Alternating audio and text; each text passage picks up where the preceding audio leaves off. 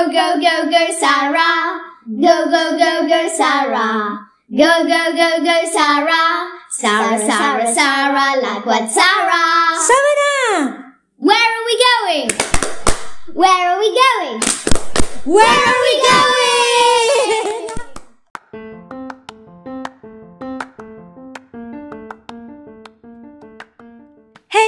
Mga gala, this is Lakwat Sara and we are in Season 2! Yes, Season 2 na tayo, but we will still talk about travels and adventures. We will talk about food, about love, and about life.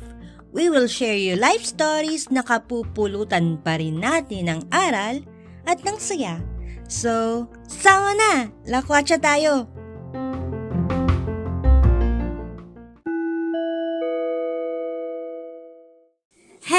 Hello, hello mga gala! Welcome back to Lakwat Sara and welcome back dito sa pagbibigay natin ng love advice. Kasama ko nga pala si Ethel. Uy, Hello Ethel. guys! Welcome back to our love advice. Yes. Alam mo ba, nalulungkot ako. Bakit? Ito na yung last love advice natin. Kasi Ay. hindi na, hindi na February next month. O, edi, baka may gusto pang mag-send ng letter. Madami pang sawi pa rin, ano. Oo. Siyempre, dahil ano, dahil bigatin to mga panghuling letters natin. Kaya naman, Mabigat pala talaga oo, to. nag-invite ako ng mga bigatin. Sino ba yan mga yan? Pakilala mo naman sila. mga galay, welcome natin ang ating bigating mama, eh, papa. Si Jenrick at si Kim. Judy! Ano, huwag natin kalimutan ating pinaka-youngest na guest. meron, si, Si Kyra. Kasama din namin si Kyra ngayon dito sa record. Si Kyra Econoy. Bibigay din si Kyra ng advice, no? Oo, syempre. Bibigay din yung advice ang baby natin. She's 8 months old. Yesterday. Yesterday. Yay! Auguri, auguri. Nagugulat siya. Ano kaya ang ginagawa ng mga to? Kyra kami lang to. Huwag kang matakot. So, yon magsimula na tayo para ano, para habang mainit pa ang forno, ay salang na natin. Sasalang. Salang na natin ang lechon salang belly. na natin ang lechon belly. Pero teka, pakilala muna si Oo Kim at si naman. Jenre. Ito na, kaya ka nagmamadali sa konsar. Sino nga ba sila? Oo nga pala. Kalimutan mo na magpakilala. Basta na na, magsimula na tayo. Nagmamadali. Nami-mention naman. Oh, magpakilala kayo. Sino ba kayo? Okay, ako muna. Hello mga kagala. Medyo may ano tayo, rapredore. Ako nga pala si Jenrick Espiritu, kapatid ng ating host. Kasama ng host natin, si, Yan. si Ethel. At ah, ah, bali, kasama ko din ang asawa ko. We're married for almost, hindi, lampas na pala. Four years. Four years. Four years. Nitong February na lang din. Oo, ngayong February lang din. Wow. Eh, yun. Yun. Maiksi lang. Maiksi lang. Maiksi Oh, lang. maiksi lang. Di maiksi din ako. so, hello mga gala! Ayan, finally naka-join din sa podcast na to. Yun. At tagal na po namin hinihiling na Ano, mag-guest. ano, ang haba na ng hinintay namin. Oo, ngayon lang ah, hindi ako para dito. Ah, sa susunod Two, na three months ago. Anyway. Susunod na lang. Ayun, so ako nga po pala si Kim. Kim Espiritu. But my real name is uh, wag na. Sobrang tama. Ayun, so ako po ang kabiyak ng aking asawang Espiritu Genric. Ayan, so... Ayan, simula na tayo! Simulan na natin. Sinabi mo, 14 years na kami magkasama na aking asawa. ah, ganun Ah, pala yun. Sasabihin ko pala. Kailangan natin sabihin lang para may background sila. Sabi nga daw, bigatin, eh, di ba? Bigate. Ay, oh my God. Ka. We need to communicate. Diba? Sabi nga, dapat mag-communicate. So, 10 years kayong Ano, ah, mag-Joe Weeks. Hindi naman 10 years, 14. 14. Ah, 14? 14 years 14 plus na. 4. Plus for four. married. Ah. Hindi, hindi plus 4. Yung 14, yung 4, married yun. Ah, 10 plus 4, Alora. Oo. Yes. Pinagmat mo po tayo. Bakit ganon? Si Kim, Wag ma- nakakilala si Kim eh. Parang, ha? Oo nga. Ah, Oo na lang. Ina nga yun. Oo. So, dun sa 10 plus 4 na yun, bagay na bagay sa kanila yung first letter natin. Yun. Ready na ba kayo marinig? Ready na ba kayo letter? marinig ba yung letter? Mabigat, letter mabigat niya yata yan. Tingnan natin, tingnan natin. Ah, Pakinggan natin. sige. Okay. Hello, Kyra. Kyra, you wanna read? okay, so ito yung first letter natin. So, hello mga gala. Ano nga bang lakwatsa ng pag-ibig ko? Well, let's call my story The Undestined Love. We've been together for a decade na and na-engage kami before pandemic. Nag-propose siya sa dream place ko. Sobrang saya ko. In addition to that, sobra kasing hands-on ng fiancé ko in everything regarding the wedding. Mas excited pa siya kaysa sa akin to the point na naghahanap na rin kami ng bahay na titirhan after the wedding. Then, COVID came. Lahat ng bagay na delay. So, we moved our wedding na lang kasi bawal ang social gatherings. And hintayin lang namin na mabawasan ang restrictions kung kailan pwede na ulit mag-party. Wala naman nagbago sa aming dalawa. Travels, food trips, masaya. Wedding na lang talaga yung kulang. But before 2020 ends, hindi ko makakalimutan nung sabihin ng fiancé ko na may iba na siyang girlfriend. Gumuho ang mundo ko. Hindi ko maintindihan. Hindi ko rin ma-explain ang feelings ko dahil hindi ako makapaniwala na gagawin niya yun sa akin. Sinabi naman niya na laro-laro lang yun at hindi siya seryoso. Ilang months na lang, ikakasal na sana kami. Pero yung sabihin niya na nai-inlove na siya sa workmate niya, as a fiancé, I tried to fix our relationship. Kasi mahal ko siya eh. Sinabi ko sa kanya na palalampasin ko at patatawarin ko siya at bibigyan ko siya ng second chance. Pero, pinili niya pa ang babae na yon. Ang sakit-sakit ng, ng sabihin niyang mahal kita, pero mas mahal ko siya. Ang sakit, di ba? Pwede pala mangyari yon. Hindi ko na alam ang gagawin ko. Paano namin ipapaalam sa mga magulang namin na wala nang kasalang matutuloy na iniwan na ako ng fiancé ko. Napapanood ko lang to sa teleserye eh. O kaya kay Tulfo. Tapos mangyayari din pala sa akin. Pero alam nyo ba, naalala ko, nahulog at na-flush ko nga pala yung engagement ring namin sa toilet bowl. my God. Siguro sign na yun ni Lord na hindi talaga kami para sa isa't isa. Galit na galit ako sa babae na yon. Dahil alam naman niya na ikakasal na lalaki na yon pero nilandi pa niya. Sanay na rin daw kasi ang babae na yon sa pang-aagaw ng boyfriend ng iba. Isa ang boyfriend ko sa naagaw niya. Sobrang depressed ako to the point na umiyak na lang ako araw-araw, gabi-gabi, kahit saan. Nasasaktan ako dahil alam ko nasasaktan din ang pamilya ko. Pilit ko mang itago sa kanilang nararamdaman ko para hindi kami maapektuhan at pinapakita ko na strong ako. Pero kapag ako na naman ang mag-isa, lungkot na lungkot ako. Hindi ko kasi alam paano magsisimula ulit. Sampung taon na nauwi sa wala. Sampung taon na nangarap na bigla na lang naging bula. Paano kaya sila nakakatulog ng mahimbing after ng pananakit nila sa akin? Mahabang taon na din lumipas. Unti-unti na akong nakakabawi. Kaya ko nang ikwento yung pain. Gusto ko maging better person pa. Masama din pala maging mabait. Kaya mga kalakwatsa, wag kayong masyado mabait sa mga jowa nyo.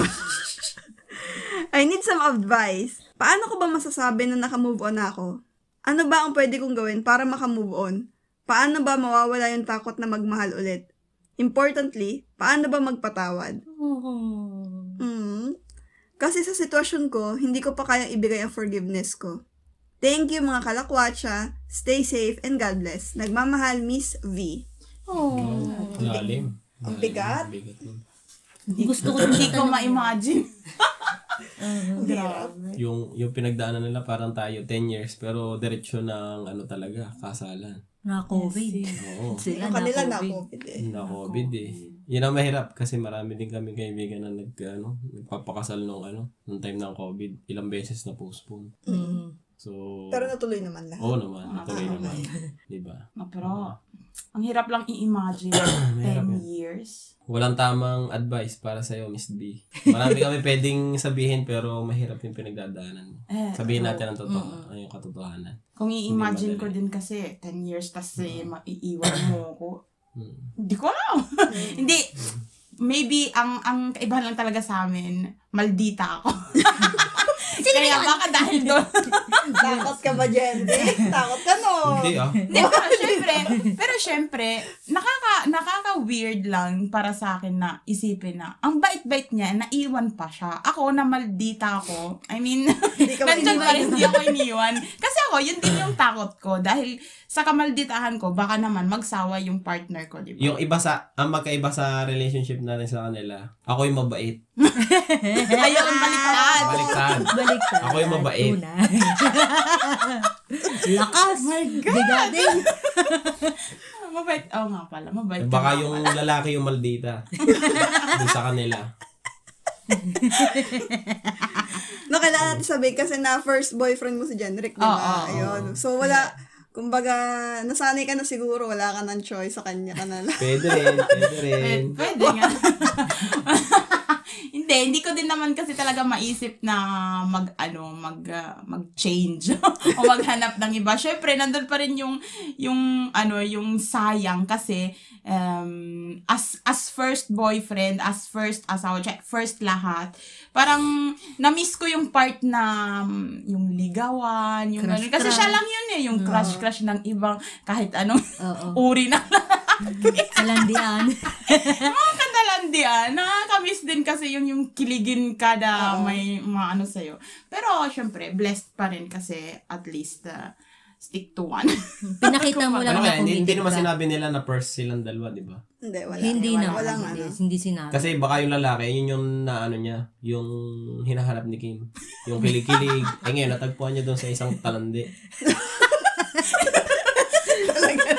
Ay, hindi, yun, yun, yun, Galit yun ka ga. Galit ka ba? Hindi, hindi. Baka yun lang naisip ko na dahilan kaya siguro na, Kaya ginawa niya. oo. Mm. Tas plus lalaki siya. Kasi 10 years, ang 10 matukso. years, napaka, ano yan, napakaganda pero napakahirap din. Kasi kapag nat, habang natagal, medyo, alam mo yun, naghahanap ka ng ibang bagay. Mm-mm. Kapag hindi agad na sarahan, kumbaga nag, nag ah, ano kayo, na punta sa next level, medyo mahirap na. Pero, swerte pa rin sa ate, dapat sabihin din natin sa kanya na swerte siya kasi ah, at least hindi nangyari yung nangyaring yan Nung kasal nung pa- na. kasal na sila kasi mas mahirap yun. Mm-mm. Kumbaga, hin, dapat ano isipin niya na swerte pa rin siya na napigilan na agad yung ano, kumbaga na-stop na agad. Mm-mm. I mean, ano yon ano kasi ni kahit masakit, dapat inisip niya kahit masakit yung nangyari, dapat isipin niya pa rin. Naswerte pa rin siya. Kasi kahit nasaktan yung pamilya niya, lahat-lahat sila nasaktan. Pero yung ano naman, hindi mas me- sig- siguro mas meno para sa akin ha. Hindi yun ano kasi kung nangyari yan daw po ng matrimonyo sa kasal nila, siguro mas masakit, mas mahirap tanggapin. Mas magastos. Oo, mas mas mas magastos pa tapos eh alam niyo na mahirap na sa pamilya. Siguro madali sa atin kasi nga parang medyo alam mo yung kapag kasal tapos naghihiwalay parang medyo mas madali. Mhm. Parang medyo ma- parang mas matatanggap ng mga magulang. Pero ang hirap din ng ganun. Meron ka ng ano, Ring, sing, sing. sing-sing. Pero may tanong ako, as yung perspective ng lalaki, nakapag-cheat ka na ba? Have you ever, or tried, or inaisip? Hindi sa exam ha. Lalabas na mga katotohanan, guys! Guest kasi natin sa Love Advice, mga girls. Mm-mm, So, ako, first time. first time na may, ah, ito, si, first time na may maririnig tayong perspective ng lalaki. Lalaki. Oo. sa relationship namin ni ano ni Kim, ano kami. Hindi ako nag-cheat. Hindi ako nag-cheat. Pero, Kumbaga, naano din ako, yung ano tawag, natukso din, natukso. Ah, Ah, may mga natukso. tukso. Natukso. oo. So, hindi ma hindi mawawala 'yon. Hindi mawawala yung tokso. Maraming lumapit at uh, marami din ako in- in-entertain syempre. Pero sinabi ko sa kanya 'yon. Mhm. Ano yun, during or after na? during ng aming ano, during ng yung 10 years namin relationship, yung pagkakasal, meron pa ring temptation, marami pa ring ano, tokso. Oh my God. Hindi mawawala 'yun. Trabaho ba yan? Kaya kaya nga sa, sabi ko swerte pa rin nga si Totoo ate. ba yan? Swerte sa si ate kasi syempre yung tokso kasi hindi naman nawawala 'yun eh. So, ano yung susi? Pa ba't mo nalampasan? Yung susi, syempre, yun nga, ah, hindi siguro naisip ni, ni Boy nung boyfriend, ex-boyfriend mo na swerte siya sa'yo. Yung baga, yung mahabang relationship, yung pagmamahalan nyo, hindi niya siguro naisip yun. Mhm. Yung mga moments, yung pinagdaanan nyo, siguro hindi siya, ano, hindi, hindi niya inisip muna yun. Saka hindi niya inisip yung kapakanan mo. Unang-una, yung masaktan ka. Hindi yun binalue yun. si Oo, oo. Siguro yun yun. Saka yun, yun yung susi. Kumbaga, kung gusto mo talaga na... Saka ginusto ko na mag-stay sa aking asawa. Mhm. Wow! Ah, ganda! Balik mo na yung sising. Kaya tanggal mo kanina, di mo Saglit, matanggal. saglit. Saka siguro hindi hindi yun yung pangarap ng lalaki na makasama siya eh. Tingin ko. Feeling ko parang, na- ano siya eh, parang naging um, selfish. Parang mas ina- inintindi niya yung sarili niya, yung feelings niya. Kasi saka, saka kung iisipin ko, parang tingin ko hindi lang nagsimula yun doon no time na malapit na sila ikasal. Tingin ko matagal na nagsisimula yung Ah, hindi lang. Yung toksong yon kaso nga lang, Tago. tagong-tago yun. Secret. Mm. So ngayon, siguro, nung time na nagka-pandemic sa kanya, binulgar. Para dahilan lang na Wow. postpone na postpone naman nakasal natin. Hindi, Nag-open pa ka na. yung lalaki. para alam mo yung behind the story. Hindi, para kasing ano eh, para kasing nakakapagtaka kapag bigla kang nag-iba ng desisyon. Siguro matagal lang nilalandi siya, eh nakapag-propose siya, sabi niya, okay, wala na akong magagawa, kakasal na ako. Pero siguro may, siguro may, may ano, pandemic yun, para nagtuloy-tuloy. Siguro kasi hindi rin sila nagkikita palagi ni Miss V dahil Ma, uh, maari. At saka, lockdown. pinakauna-una doon, communication din siguro. Kaya, Ayun, siguro. Tunay. Kasi di ba yung ginagawa mo nga, sabi mo, ino-open up mo sa kanya during ha? Oo. Oo, during. Pinapakita ko sa kanya yung Oh, mga diba? message nung, Babae. nung babae na may... So, ano, napaka-importante, di ba, ng communication. Oo, kasi nga, kumbaga, wala siyang, ano tawag doon? Duda. Mayon, hindi siya nagdududa sa akin. Ah, Sino ako? Oo. kasi mabait Mm. ka nga. Mabait nga kasi ako. So, ako, as, as mabait nga ako, syempre, mas maganda na yun na pinapakita ko. Ilan ba? Ilan ba? Beses. Isa lang beses na. Ang alin?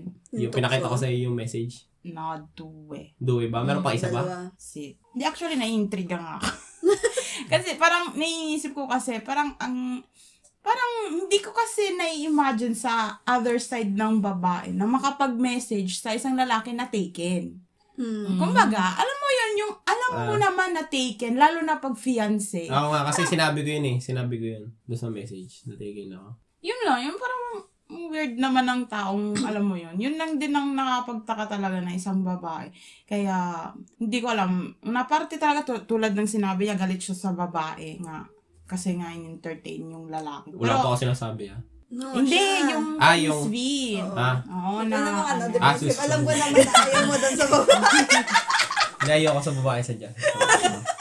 sa babae doon sa, Defensive. doon sa story. Yun, yung sabi niya na ano, nag, na, na, nagagalit siya sa babae. Nakaka, naiintindihan ko siya kasi, syempre, paano mo imagine, Nilsen Suday, paano mo naman na may message na, paano mo nilalandi yung isang lalaki na, yun nga, magka, ikakasal na nga din.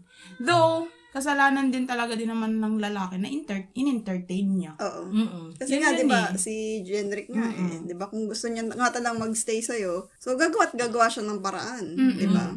Oh, ikaw lakwat, Sarah. Para sa akin, ano, na, masasabi ko na parang nakikita ko naman na naka-move on na siya. Kasi the way she puts the letter, Mm-mm. di ba parang detailed, alam mo yung kahit yung every pain ng words na ilalagay mo sa sulat. Nasusulat niya. Oh, nasusulat niya. Kung hindi parang, ah, kaya niya na kahit papano, hindi na ganun kasakit. Kasi na, napuput into words niya na.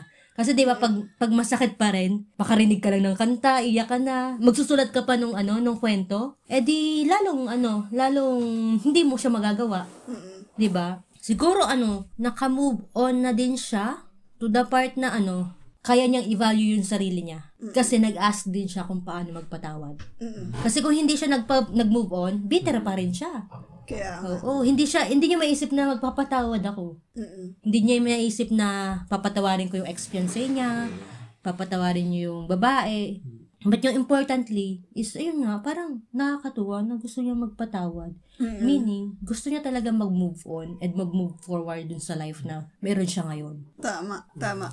Ayun yung aking Ano, si, parere. Ayun yung aking point of view if naka-move on na siya. Pero kung yung tanong na paano maka-move on is, kasi ano eh, ayaw ko siyang i-push na mag-move on agad-agad. mm Kailangan niyang ramdamin yung pain. Kailangan niyang ramdamin yung every moment ng sakit. Kasi doon siya magiging strong. mm Mm, At saka ano niyang, continue lang niya na napapalibutan siya ng family niya. mm Napapalibutan siya ng mga friends niya na tunay na nagva-value sa kanya. Oo.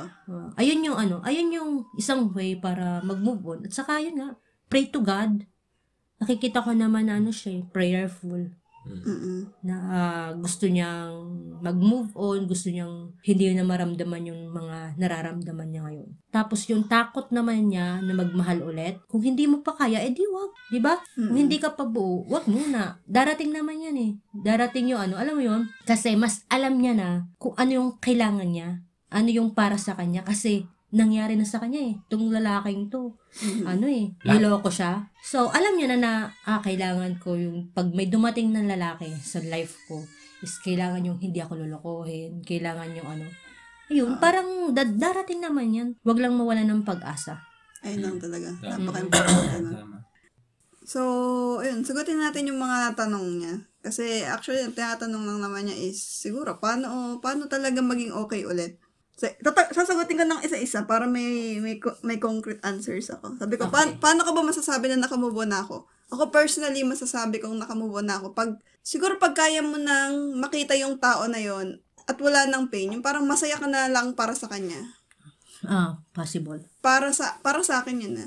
Kasi I remember a, a friend na ganun din, 10 year, ah, ma, mahabang panahon din sila naging boyfriend-girlfriend, pero hindi naman nag-propose. Tapos pinagpalit siya sa iba. Iniwan siya. And then, so lumipas yung, lumipas yung time, nakita niya ulit. Then, nung nakita niya, nagngitian na lang sila. Yung parang, hindi namang ngitian, parang, alam mo yun, yung sa film, hindi yung ganon. Yung parang nung nakita niya, wala nang pain Mm. parang, okay, you're happy, I'm happy. So, Let's yun. move Na, forward. naka, doon niya na-feel na, oh my gosh, kaya ko siyang makita na hindi ko nararamdaman yung sakit na nagawa niya sa akin. Na iniwan niya ako. So, para sa akin, yun yung masasabi ko na naka-move on ka na. Na, yun, kaya mo nang makita siya ng, yun, masaya ka na lang sa, sa sitwasyon ninyo.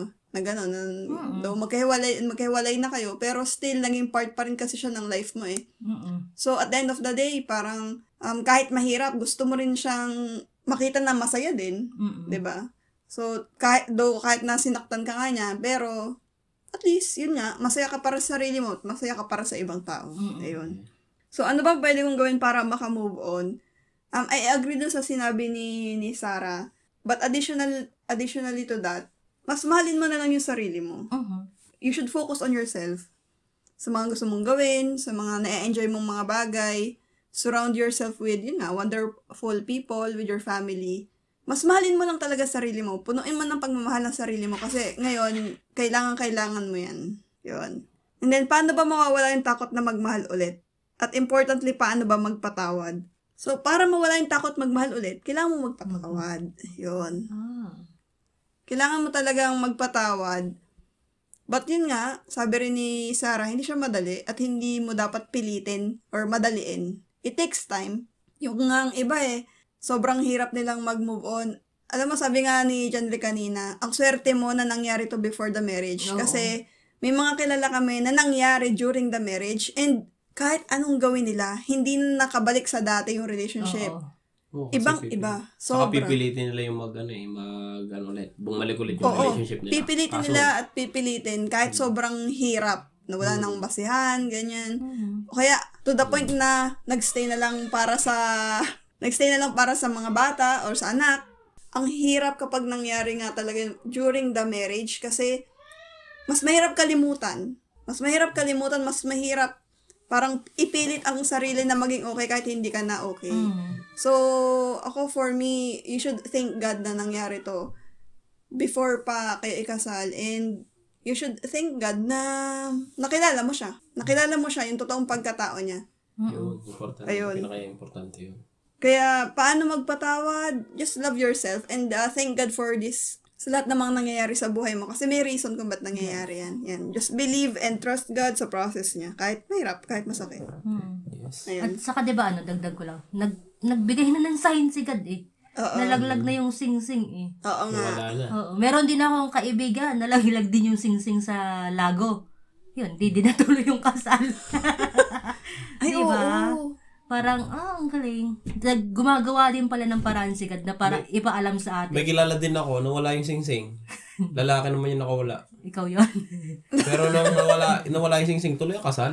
oh. Ah, Ay, hindi ko alam. Kasal na yata. kasal na. Kasal na pala. Kasal. Kasal na pala. Anong nawala? Hindi. Oh, kasal na pala. Mm.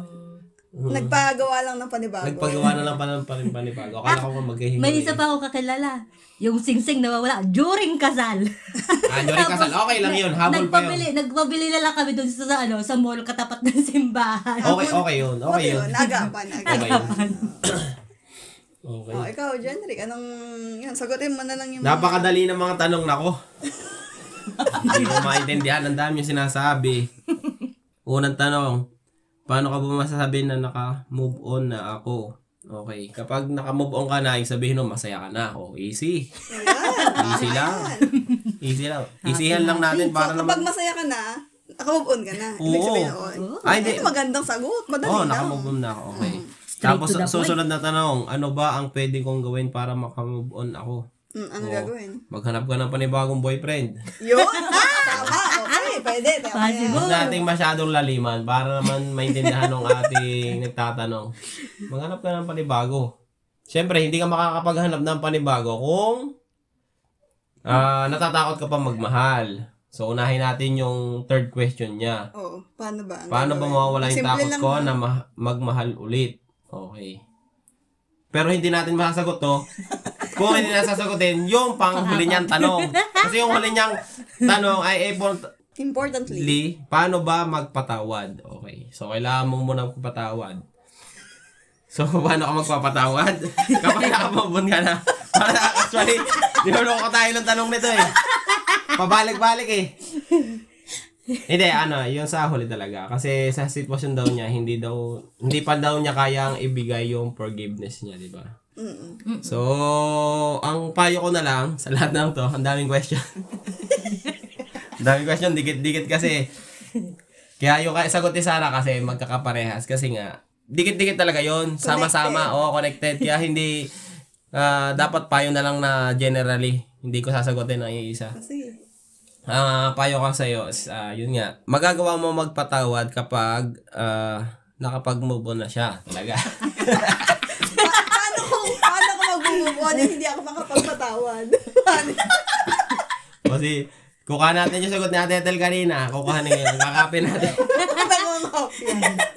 Yun, Hindi, nandiyan. ano nga lang kasi. Hindi ko kasi naranasan yan. Doon sa relationship na hindi namin naranasan. Napakahirap talaga yan. Pinagdadaanan niya. So, kasi ang ah, sa akin lang, ako kasi madali ako magpatawad na tao. Ako yung taong madaling magpatawad. Pag nagawa mo ako ng kasalanan ngayon, do pompo, siguro isang oras, kahit magkaharap tayo. Oo. Grabe! Na- talaga, hindi ko nga alam kung bakit gano'n. Napakadali ko magpatawad. Ganun din ako eh. yung ano, yung ano, sinaktan mo ako. Ano ba, sinuntok mo ako, tapos nasaktan ako. Mati- Parang gusto kong kitang bawian, pero pagkatapos ng isang oras, kahit kaharap kita, parang wala lang. Iniisip ko, bakit ko pa gagawin? Siguro, yun nga, payo ko lang sa kanya, ano lang, kumaga, parang wag mo na masyadong isipin to. Alam ko napakabigat ng problema, pero isipin mo yung mga mga ibang tao na maraming mas pinagdadaanan, mas mabigat yung pinagdadaanan niya. Kaya sabi ko sa kanya, do, sabi ko nga sa kanya kanina, ah, isipin mo swerte ka pa sa nangyaring to kasi hindi nangyari do po ng marriage kasi napakahirap. Isipin niya na swerte siyang tao, ibalik niya sa kanya sarili yung ah, kasi siguro iniisip niya na wala na siyang pag-asa, napakahirap ng kanya pinagdadaanan. Huwag mo isipin yun, ibalik mo lang yung dati mong ikaw na isipin mo na ah, dadating yung mas tamang tao para sa'yo. Mm. Yun. Kasi siguro iniisip niya na siya lang ah 10 years yung pinag ano, pinagsamahan nila tapos nawala. Mainiisip niya wala nang dadating. Hindi ah, hindi ano 'yun. Hindi makakatulong sa iyo 'yun. Kaya tingin ko sa lahat ng to kung paano ako mag- makapag-move on, ah, take your time, wag mo madaliin lahat. Just be happy, gawin mo nga yung ikakasaya mo. Pero pinaka-importante sa lahat, ah ano, yung yung pamilya niya, 'di ba? Do sa story na galit nga daw yung pamilya niya. Mm-mm. Ano, ah ano, ipakita mo sa pamilya mo na masaya ka ngayon. Oh, para hindi na nila isipin yung nangyari. At ah, unang-una nga dapat din is ah, ibalik niya yung saya na meron sa kanyang pamilya. At ah, wag nang ano, wag nang isipin pa 'yon kasi ano lang 'yan. ah kumbaga pinagdadaanan talaga. Siguro nangyari lang sa yung itong ganitong bagay, napakalaki. Pero pinagdadaanan, maraming hindi lang ikaw yung taong nakaranas niyan. Marami pang iba. Kaya wag mong solohin. Mm-mm. Mm. I-share mo sa pamilya mo na baka kasi yan ang nahihirap. Nadidepress Nadidepress siya, kinakanya lang, ah, yung i- yung bigat ng sarili, uh, tinitake niya lang. Ipakita mo sa pamilya mo na Yeah. nasa nahihirapan ka din para para ano din, magtulungan din sila. Baka kasi nahihirapan din yung pamilya niya na na i- ano, matanggal yung galit nila. Oo. So So, yun lang. Tingin ko, ganun na lang ang payo ko sa kanya. Hey, Salamat. thank you. Napaka ano nun, dali pala pag sa lalaki. Oo, madali. Patawad ka pag nag-move na. Nag-move ka pag naghanap ka ng iba. Kapag lalaki, nako. Diyos ko po yung mga ganyan. Kita mo ka, na, naiwanan agad siya eh. So, mabilis pala makakamove on si John Rick sa'yo. Pwede. Hindi, mabait nga daw eh, mabait. Hindi niya magagawa. May dalawang anak na eh. Okay, meron ngayong apat. Oy, wag na muna, wag na. Tama ng apat. Tama ng dalawa. Mm, si Kim naman ngayon. Si Okay. Kim na naman magbibigay ng kasagutan. Mama mia, kasagutan, wala akong kasagutan. Pero syempre, sa lahat naman ng sinabi niyo, pwede bang copy-paste? Di ba, narinig mo ba sinabi namin? Oo naman! Narinig mo pala. Dinig mo ba? Oo naman! Kahit naiyak si Kyra. Oo naman! Bigyan mo ng ibang ano. Hindi, advice. hindi Okay naman lang. iba kasi doon pa rin naman kasi umiikot eh. Doon talaga siya iikot. But um, tulad ng sinabi ni Jenrick, siya ay madaling magpatawad. Ako naman hindi. Ako yung hindi madaling magpatawad. And uh, uh, kaya sa pagpapatawad, parang ang makaka makakaano talaga diyan ay yung time. Tulad ng sinasabi, kung time flies and time heals. Kaya, ano, time talaga. Kasi, um, sinulat ko yun at hindi ko masabi sa Tagalog. Don't let this situation ruin yourself. Ayun. Kasi, syempre, maiisip mo pa rin yan eh, kung i-feel mo na nasasaktan ka pa rin, masakit pa rin, i-embrace mo siya. Kasi, eh, parang, wag mo naman din kasing lukuhin yung sarili mo. I move on na ako kasi nangyari na. Pero syempre, tao ka pa rin naman na nasasaktan. And uh, it's normal naman at embrace mo talaga yung sakit. And syempre, isipin mo pa rin talaga yung sarili mo. Tulad ng sinabi nila na, i-value mo talaga yung sarili mo. Kasi kung mag-remain ka sa sakit, parang kawawa naman yung sarili mo, di ba? Na parang, kawawa ka naman na uh, palagi mo na lang, yung isa, yung, yung isa ay naka-move on na masaya, tas ikaw, ganun ka pa rin nasasaktan. Syempre, ang solution talaga dyan is value yourself. Hanapin mo yung ano, yung magpapasaya para sa sarili mo. Yes. Siyempre, yun yung talagang ano, at yun kasi din ang ginagawa ko ngayon.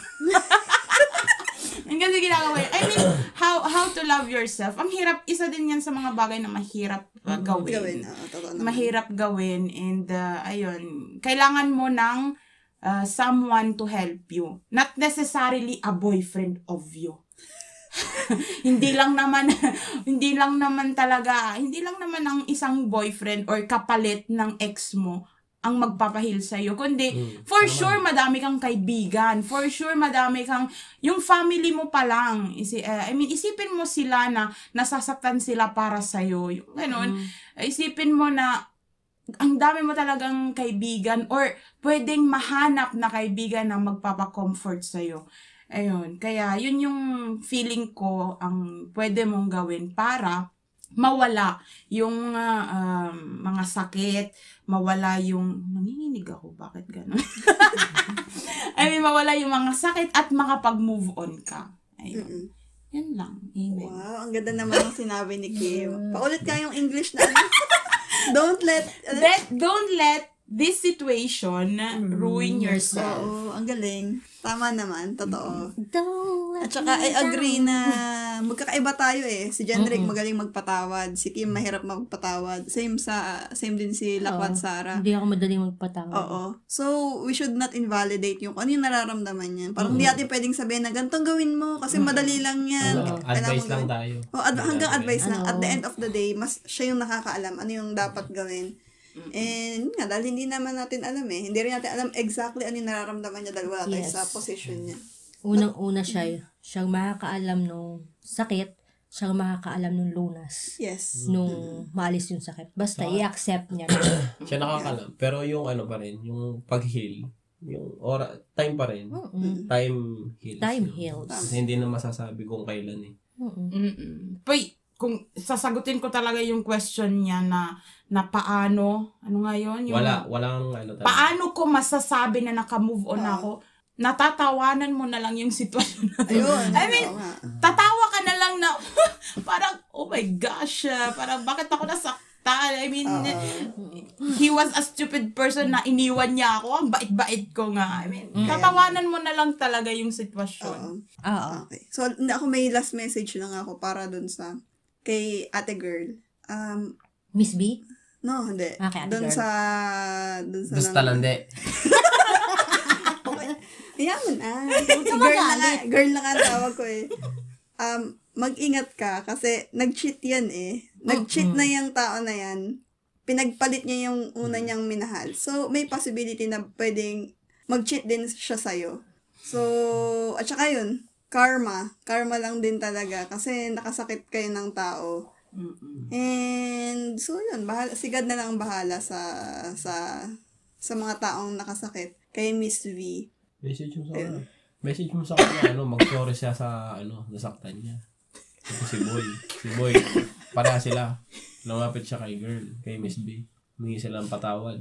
At magbigay, ano, humingi din sila ng bendisyon kung pwede silang magsama. Hindi nga namin alam kung sino si boy at si girl. Ah, Kaya nga, sabi ko nga lang, para maging maayos, Boy. para walang karma sa sa sila. Tab- tabagin mo dito, shout out mo, boy, girl. Oo nga. O, anong may, uh, Shout, kausapin mo? shout out, talande.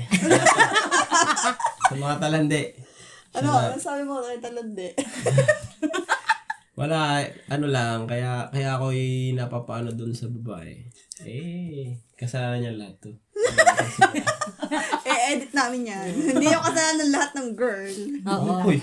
Hindi, na, hindi naman kasalanan lahat nga ng talande. Oo. May, Pero may siya, pareho. sa kanya, sa kanya nag-start. Sa kanya nag-start. Nagmula. Kinamalaya mo, mali mo, na- yung lalaki ng lalaki. Kaya nga eh, di ba't napag-usapan natin yan ng isang araw? Yun nga. Pero ano, kung ang lalaki pa rin ang ano, tumalandi, eh kung siya hindi nagpatalandi, wala din. Hindi natin pwede masabi. Kahit namang gawin, talaga pinipilit niya lang yung babae may Babae, kasalanan. may Kasi nga, doon nga nangyari, third party nga siya eh. Ang kulit niyo naman. Kung walang third party, walang magiging port. Port. Yun na nga, parang ano, to close this, ano, bilang babae, mag ano naman tayo, magbigay tayo ng dignidad sa ating mga sarili. 'di ba? If alam natin na meron ng partners yung mga nagugustuhan natin, eh layo-layo. Hintayin nyo mag-break. Kung gusto mo gusto mo talaga, hintayin mo muna sila mag-break. Hindi yung aagawin mo. True. Tapos, yung mga lalaki naman, be committed into someone. Hi- sa isang babae, ano yan eh, hindi hindi sa amin laro yung pag-ibig, 'di ba? Lalong-lalo na kapag nandun na kami sa serious relationship kasi nagbi-build na kami ng trust sa Ibigay mo or ibalik mo yung trust. Ayun lang. Ayun yung masasabi namin sa inyong dalawa. And ayun yung to end yung letter namin kay Miss B. And Miss B, nandito lang kami lagi. Oo nga. Yun. We, uh, we love you. In case na kailangan mo ng, ng advice pa rin or kahit hindi Comfort. oo, comfort, kahit hindi ganun kagaling yung mga advice namin, we are willing to listen. Yes. Yun. Ilabas mo lang yan. Yes. Tama. And, and let's move on to ano, to the second letter. Move on na tayo. Galit na galit ako sa letter na to. Basahin mo nga. True, true. Ano ba to? Hindi ko pa to nabasa eh. So, ayun. Hello mga gala! May kapatid ako and she confessed something to me last night. Mayroon kasi siyang boyfriend and nagkaroon sila ng two years relationship and kagabi, nagulat ako nang si- sabihin ng sister ko na binabastos siya ng jowa niya. My God. Unang beses daw na nangyari yon ay nung sa unang taon ng relationship nila. Pinilit siyang halikan at nagpupumiglas siya pero dahil nga sa lalaki siya, mas malakas siya sa ate ko. My sister blocked him sa lahat ng contacts and social media. Pero nakahanap pa rin ng way ang lalaki para makontak ang ate ko. Akala ng ate ko sincere na ang pagsusori nito sa kanya at nangako na hindi na uulitin. Naging maayos naman relasyon nila afterwards. Until last night, naulit na naman. He forced her na mag-sex. Before it happened, sa tinulak siya ng ate ko at umiyak sa harapan niya na bakit siya tinatrato ng ganun.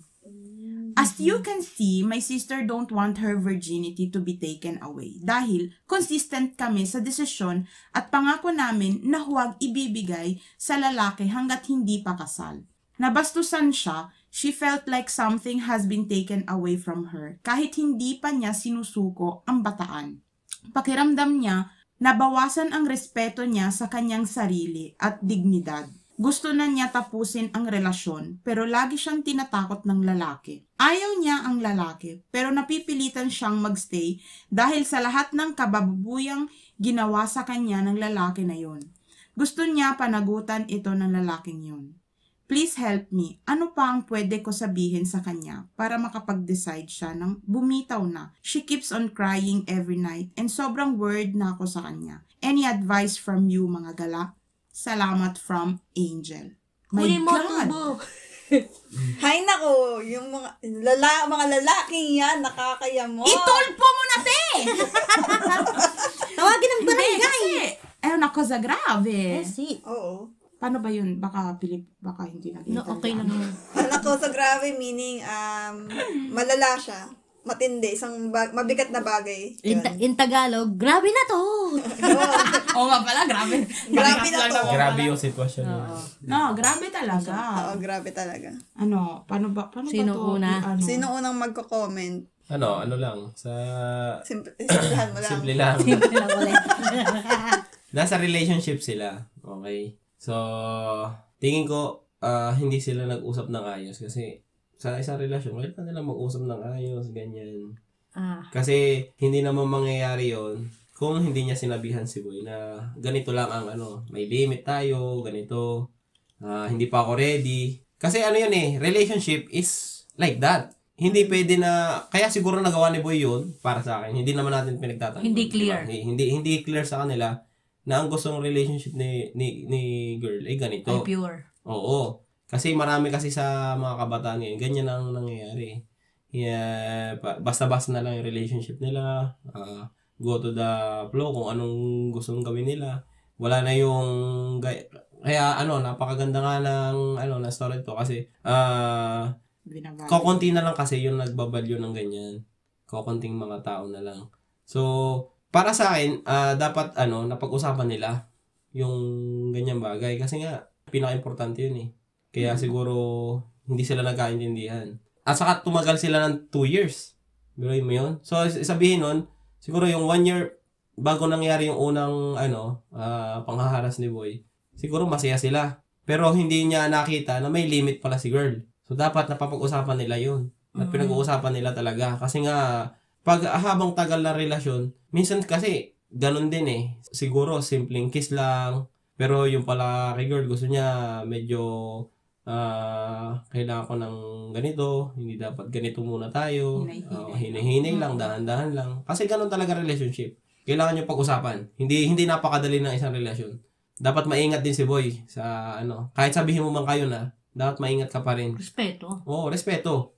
Kaya dapat talaga may communication sa isang relationship. Hindi basta-basta ka ng relationship eh. Mhm. Ah, ano pa? Tapos ay two years. Tapos ay nangyari yung second time na iba iba pa mas maharas pa yung ginawa ni Boy. Mhm. So, sa tingin ko, nung una pa lang binalak na nga niya, dapat hindi ganun ang ginawa niya. Dapat talaga nag-directly to the point siya na hiwalay na yung boy. Kasi nga daw, sabi niya, dahil binastos na siya, gusto niyang panagutan ni, girl, ni boy. Parang gusto niya magstay na lang sa sa boy na yon kasi binas siya yung nang bastos sa akin eh. Parang magstay na ako dito dahil ano, Pe, dito dito ako na parang nabastos nabastos. Oo. Kasi nga, nakakahiya value kapag.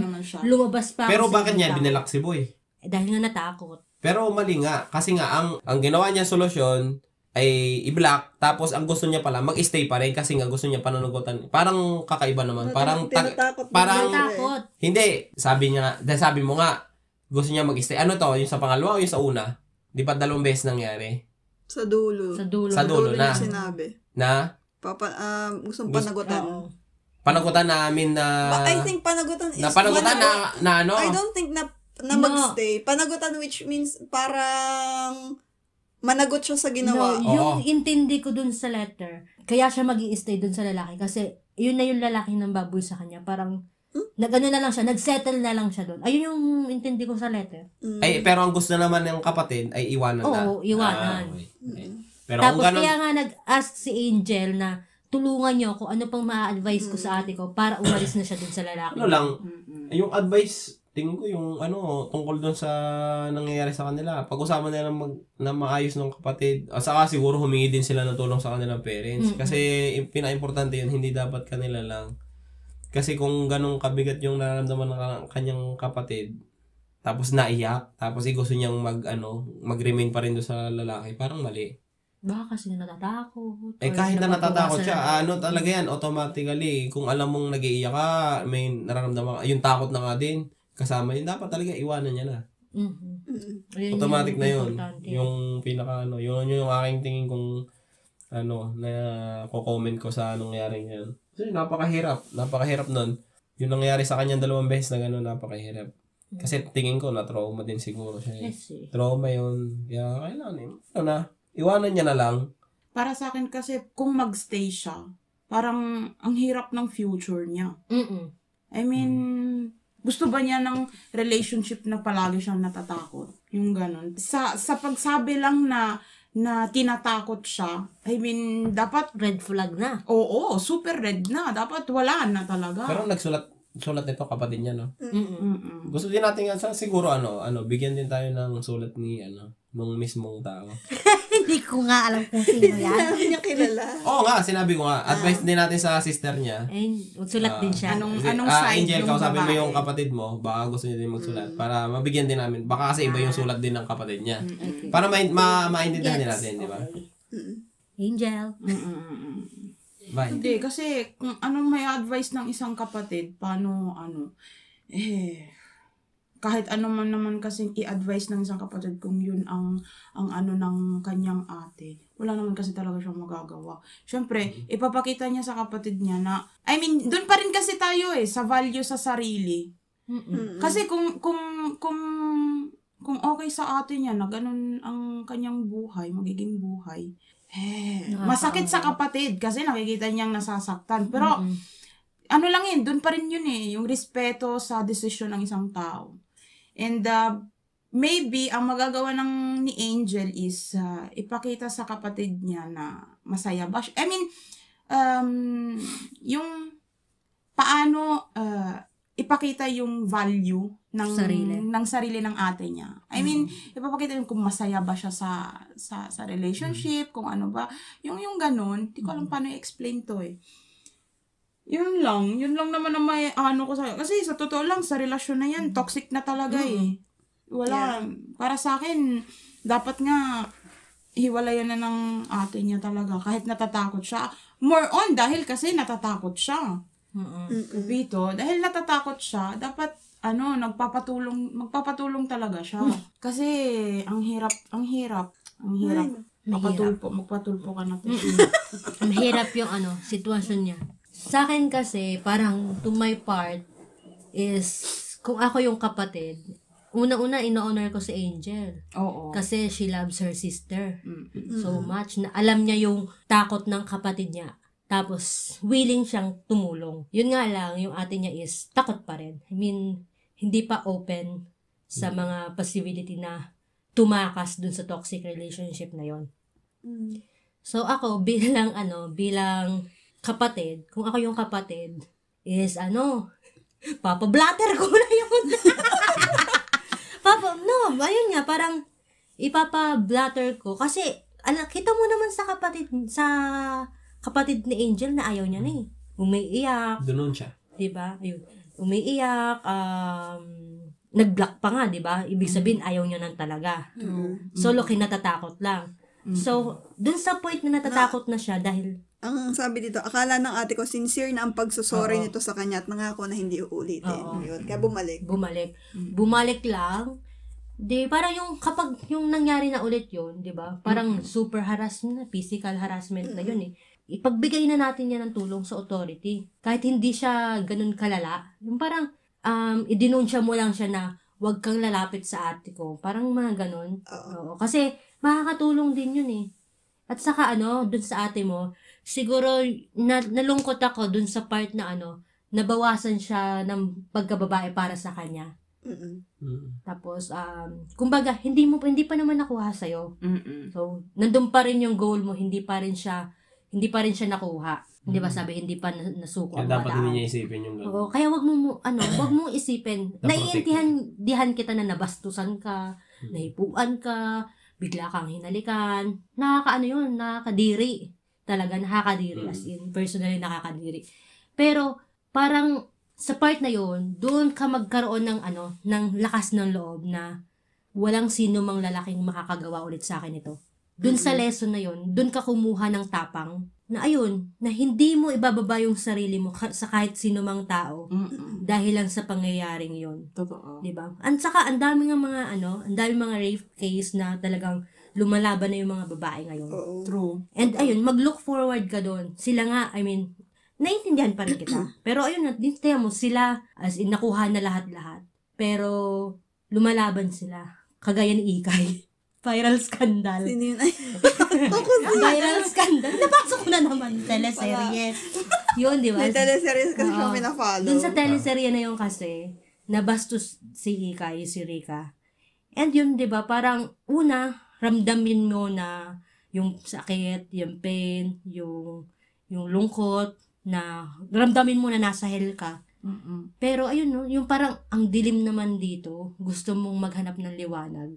Mm-mm. Para mahanap yung liwanag na yun, kailangan mo lumaban. Mm-mm. Very And sa part mo, kailangan mong labanan yung sarili mo. Kasi yung sarili mo lang naman yung kaaway mo eh. Mm. Sarili mo lang yung natatakot. Mm. And yun nga, huwag kang mag-alala kasi nandyan si Angel.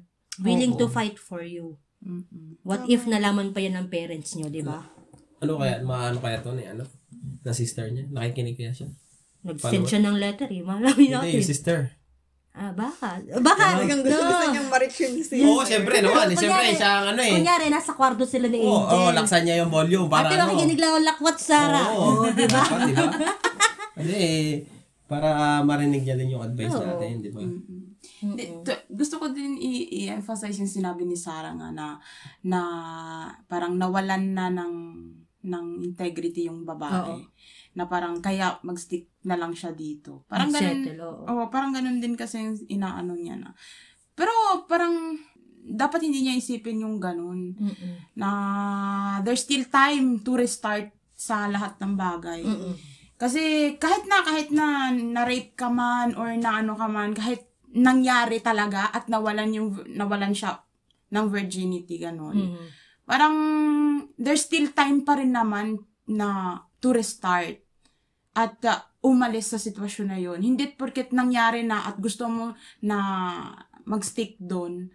Parang mas parang mas masaya pa naman, mas magandang hanapin yung kaligayahan mo, di ba?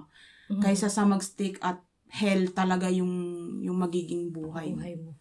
Yun. There's still ano talaga time to restart in everything.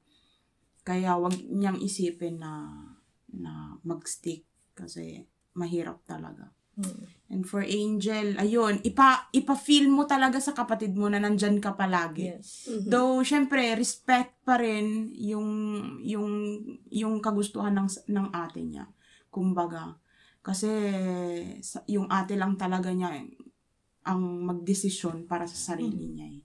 Importante ma-feel niya na nandun siya palagi Oh, wag mapagod in mag-advise. any way.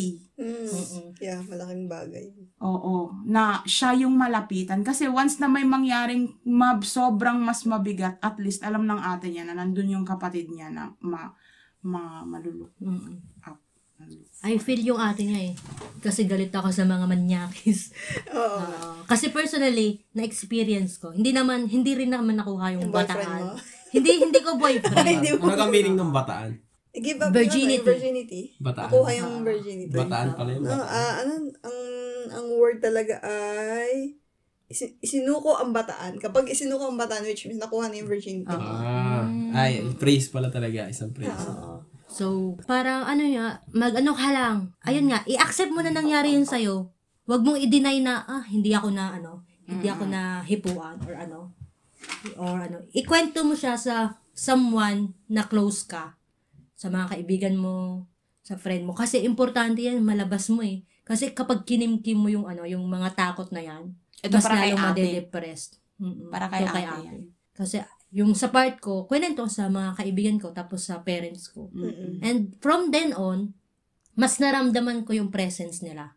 Kasi, paano mararamdaman yung presence nila kung hindi mo sasabihin yung problema? Kaya nararamdaman mo ngayon yung presence ni Angel. Yun lang yung aking takeaway. Takeaway. Anyway, Go, Ethel. ako na. Ito lang ang masasabi ko lang siguro. Bago ako magbigay ng advice kay, kay Angel, sabihin ko lang na um, para sa mga mag-boyfriend and girlfriend, mag-asawa, o kahit na sinong may, nasa in a relationship, Mm-mm. napakalaking bagay ng consent. Consent meaning yung pagpayag. Okay? Mm-mm. Kahit nasa relationship na kayo, it doesn't mean na may karapatan ka na, ma- mapalalaki ka man o mapababae, na gawin mo ang kahit anong gusto mo Doon sa tao. doon sa partner mo. Hmm. True. Kahit kahit mag-asawa ngayon, may man nangyayari na rape ha. Oo. Kasi pinipilit. Mm-mm. So, kahit yung sasabihin mo na, eh, asawa ko siya, may karapatan ako. Or girlfriend ko siya. Oo. Dapat gawin niya yun kasi ginagawa naman ng lahat. No. No, no. It doesn't give you the right na gawin yun sa partner mo. Kasi above all, there should be respect. There should be consent. Dapat may pagpayag. Kasi kapag hindi pumayag, mag-asawa man kayo, or mag-boyfriend or girlfriend, according sa law, Oo. that's rape. Na-rape na. Yun. So, dapat alam yun ng lahat. That's rape if, yun nga, pinilit niya yung sarili niya. So, dapat alam to ng lahat ng babae or lahat ng lalaki kasi may mga lalaki din na nare-rape actually eh. Uy. If again sa... oh, totoo. Oo. Alam ko naman If, yan. if again sa sa will ninyo, Uh-huh. yung ginawa, pwede mo talagang kasuhan ng ng rape yung yung yung gumawa nun sa'yo. So, Oo. wag kang wag kang matakot kasi baka natatakot siya na husgahan siya ng ibang tao eh na porket oh eh, boyfriend mo naman yan. 'Di ba sa Pilipinas ganun eh. Kaya natatakot mag ah, magdemanda yung mga tao kasi sabihin eh eh, boyfriend mo naman, ba't ka magre-reklamo ng rape? Parang, hello? Oo. So, kung pinilit ka nga, di ba? Pinilit ka eh. So, hindi mo ginusto. So, dapat hindi, wag tayong matakot na i-voice out ko ano yung nangyayari talaga. Yes. Only because ang mga tao sa paligid natin eh hindi naniniwala. Oo. Yun, napaka-toxic kasi ng ganun eh. Kapag yung sarili mo, minsan nga, sarili pang nanay, kapag Oo. kinakwento na na- na-rape daw yung anak, hindi maniniwala. Mm-mm. Imagine that. Yung, paano matututong magsalita yung mga yung mga babae or mga lalaki na na, na-abuse if hindi walang maniniwala sa kanila. Yes. Diyan. Yung kailangan pang may proof, may video para maniwala, Oo, di ba? yung makikita kailang makita pa Oo. nila ilang ilang alaala mo kaya ilang MMK at ilang ipaglaban mo yung nakikita ko na talagang hindi naniniwala sa kanila pag uma, pag nagkusumbong sila. Hindi agad naniniwala. Try niya kayang isumbong sa tatay niya. Tingin ko may gagawin ng tatay. May gulok ngayon, papatayin yung lalaki. Huwag naman ganun. Huwag sana na siya Huwag sabihin. naman ganun, edi yung tatay yung nakulong. Ay, No. sinasabi ko lang. Sinasabi ako, ko lang. ako sa nanay ko sinabi kasi makakalma niya yung tatay ko. Basta ayo, ayun yung naging takot ko. Hindi ko siya sinabi sa tatay ko kasi worried din ako baka may magawang masama yung tatay. Hindi, ah dapat talaga sa tatay. Huwag sa nanay. No, Kasi ang tendency kasi ngayon, sa iba sabi nga natin Tel kanina, hindi daw naniniwala ang karamihan sa mga magul sa mga nanay. Eh pag tatay, actually, bibigyan kayo ng ano. Hindi naman lahat ng tatay yung mananakit. Ano ba kayo? Hindi rin naman masyadong ng isipin. ta- Sinabi ko lang yan para biro na kumuha ng gulok papatayin. Pero tingin ko, mas idedepensahan kayo ng tatay. Kung sa tatay kayo, ano, huwag kayong matakot. Ayun, ayun naman Saka din baka, malay mo, ayusin nila yung relationship nila na, oh, ano, ano ginagawa mo sa akin, anak? Na, diretso ko na yung advice ko. Oo. Hi, Angel. well, I agree sa lahat ng sinabi nila. Dahil, uh, yun naman nga talaga, nasa ate mo naman yun eh. Alam niyo yung ginawa niya. Alam niya yung mali. Pero nagstay pa rin siya. Mhm. Di ba, napaka... Tapos, kahit anong... Adv- kasi ganito lang yun eh. Kahit anong advice mo sa isang tao na ayaw tumanggap ng advice, Mm-mm. walang mangyayari. Walang mangyayari. Di ba? Pero wag naman sanang may mangyari pang mas malala Oo. bago pa mamulat mag para mamulat yung mata ng ate mo dun sa katotohanan. Mhm. Ayun, kagaya nung sabi ni doon I agree 100% sa sinabi ni Kim. Yung presence mo, yung nandyan ka lang kahit ano pang mangyari, kahit hindi siya nakikinig sa Oo. just be there. Yes. Sobrang laking halaga ng presence kasi hindi lahat ng tao kayang mag-stick. Kasi may mga kaibigan talaga tayo na hindi nakikinig. Mhm. Pero nagstay ka pa rin. So, alam mo yun, napakalaking bagay na may taong nandyan lang palagi kahit na puro kamalian yung ginagawa ko Ginagawa. sa buhay. Mm-mm. Kasi once na umalis ka, ang mangyayari niyan, sa sarili niya na lang niya lahat. True. baka eh, marami pang mga worst na mangyari. Mangyayari. Just just be there sa kapatid mo kahit ano pa yung maging decision niya. Kahit hindi mo maintindihan, just be there. Just pray for her and uh, iparealize mo lang din sa kanya araw-araw na kailangan mong umalis sa relationship na yan. Mm-mm. Oo. Ayun lang. Napaka... Okay. Dahil, nga. Ate mo pa rin ang magde-decide niyan. Yes. Kailangan niya ding matuto. Kailangan niya ding, um, she should stand for herself din. Kailangan niya matuto na tumayo para sa sarili niya. It's her battle. Oh, it's her battle. Kaya ikaw lang yung ano, Mm-mm. taga-support sa kanya. Yes. Ayun lang po. Yes. Yun. Ay kung ano kaya, baguhin natin ang sitwasyon. Kasi baka meron pang ano, ibang option si sister para sa kanya sister. Oh. Ano, maghahanap din ng iba. Hindi. Hindi naman naghanap ng iba. I mean, baka naman mapapag-usapan kung paano ayusin yung relationship ng dalo ng kanya kapatid. Kumbaga, kausapin si boy na maging maayos siyang boyfriend. Para Abo. sa akin, Dalawang beses na eh. kaya nga, para sa akin, nga. kung Eh, ganun yung boy, alam- may bigyan natin ng chances. mangyayari pa rin talaga yung... Oo, mag mangyayari at mangyayari kasi pag dumating sila mag sila na, I mean, kasal na, talagang ano na yun. Sana naman hindi darating sa kasalan. Bakit naman? Sana hindi sila ikasal. Kaya nga sinasabi ko mag-usap ng ayos. ah ba't hindi dadating sa kasal? May mga bagay kasi na na ano. kahit kausapin So, ibig sabihin natin, dito sa ating payo na to, talagang kailangan maghiwalay na. Oo. Oo. Okay, yun. Red flag. Red, Red flag, flag na agad yun. Red Yes, flag. red flag. Kaya ang sitwasyon nga is ayaw nga ni ate Kasi na kung- umalis, kumalas. Ma, sekundo, te. Hindi, ito ay sinasabing option. Hindi Si niya, hindi, hindi, hindi nila gagawin. I mean, depende. ang sinasabi ko lang is, kung talagang gusto ni girl na mag-stay kay boy, kailangan talagang pag-usapan na maayos. Kung hindi gusto ni boy ang narespetuhin talaga si girl, ay di, magpatulpo na, i-blatter na nga. Kasi nga, kung ayaw ni ate, aba, eh, syempre, kailangan maayos naman yung relationship, di ba? So, kung talagang gusto niya mag-stick, dapat ganito, ganito ang gagawin ni boy. Kung ayaw ni boy, sa napag-usapan, hiwala yan. Okay. Easy as that. Okay, boss. Bigatin. Ganun lang yun. Option lang naman yun, mga Option galaw. lang yun. Kumbaga, Option lang yun. we have our own Yung ano, advices. Oo, yung advice nga natin lahat na maghiwalay na kasi nga hindi na masaya si girl. Pero kung si girl naman ay talagang Stick dyan, okay. Hindi kasi Gusto kaya, pa talagang kaya ano, mangyari? hindi ako agree kasi ang isang taong nagmamahal, hindi tinatakot. Hindi niya dapat tinatakot yung isang tao. Kapito, si tu, boy, bene, kung mahal mo talaga yung isang tao, bakit hindi mo, first of all, parang, yun nga, dapat may respeto ka talaga sa sa minamahal mo. Ja, na tinatakot nga niya, it means uh, iba yung pagmamahal na, bi- na, na gusto niya ibigay or gusto niyang magkaroon sa babaeng yun. Hindi yung as in love talaga, kundi yung makuha lang. Oo. So, ating bigyan ng message si Boy. Si Boy. boy, kung nakikinig ka dyan, Boy, iwanan mo na siya. Yun. Yun ating bigay. Maghanap ka dun Oo. ng game. Ah, sabihin natin kay Boy, Boy, maghanap ka ng iba na mas ah, siguro hindi narara- hindi nar- nararapat sa iyo si girl. Mm-mm. Kung hindi mo Mali, kayang mali, tanggapin oo. yung kagustuhan ni girl, Uh, i-respect Iwanan mo siya, oo. Kung gusto mo siyang ma, ano, talagang Sa buhay ah, mo. future ah, wife mo, ay bigyan mo ng limit yung sarili mo. Ah, Siguro ano, isa pa, siguro imaginein mo na si Kyra yung girlfriend.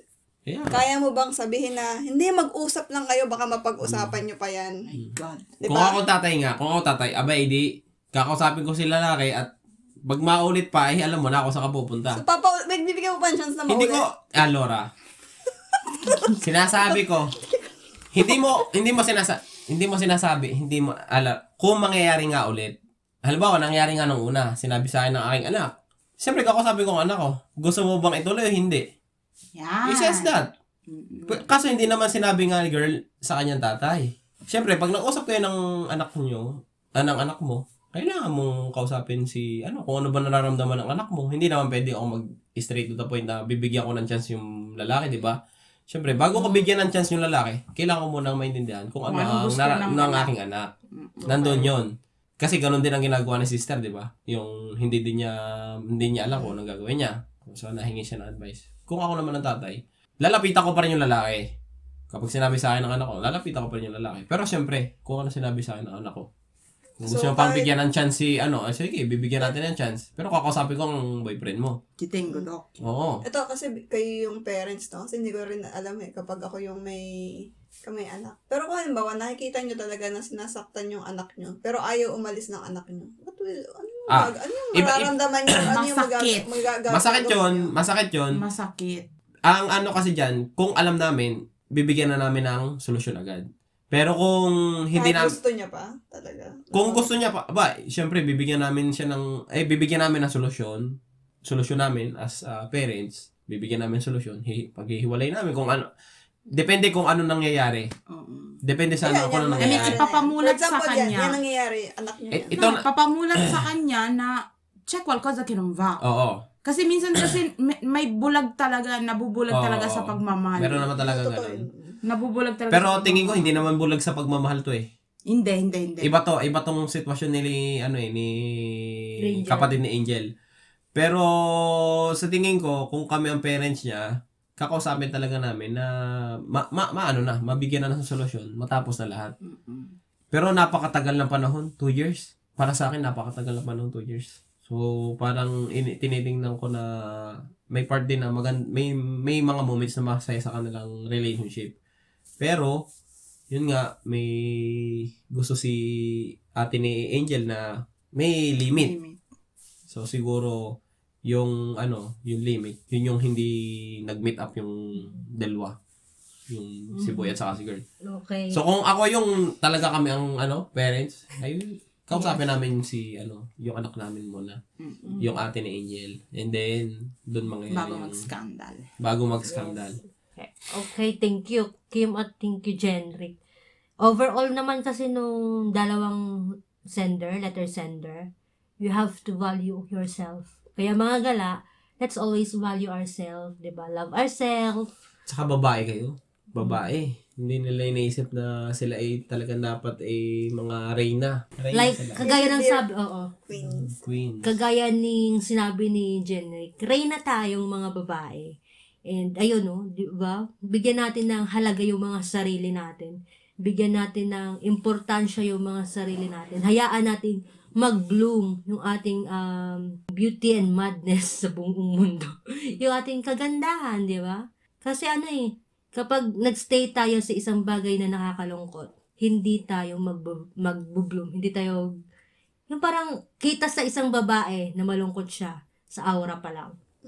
So, mga gala, sa mga babaeng mga gala, magpaganda lang tayo lagi. Kasi ano, yung paganda na yon is kasama natin yung si God, kasama natin yung pagmamahal sa sarili, at kasama yung mga pagmamahal sa mga pamilya.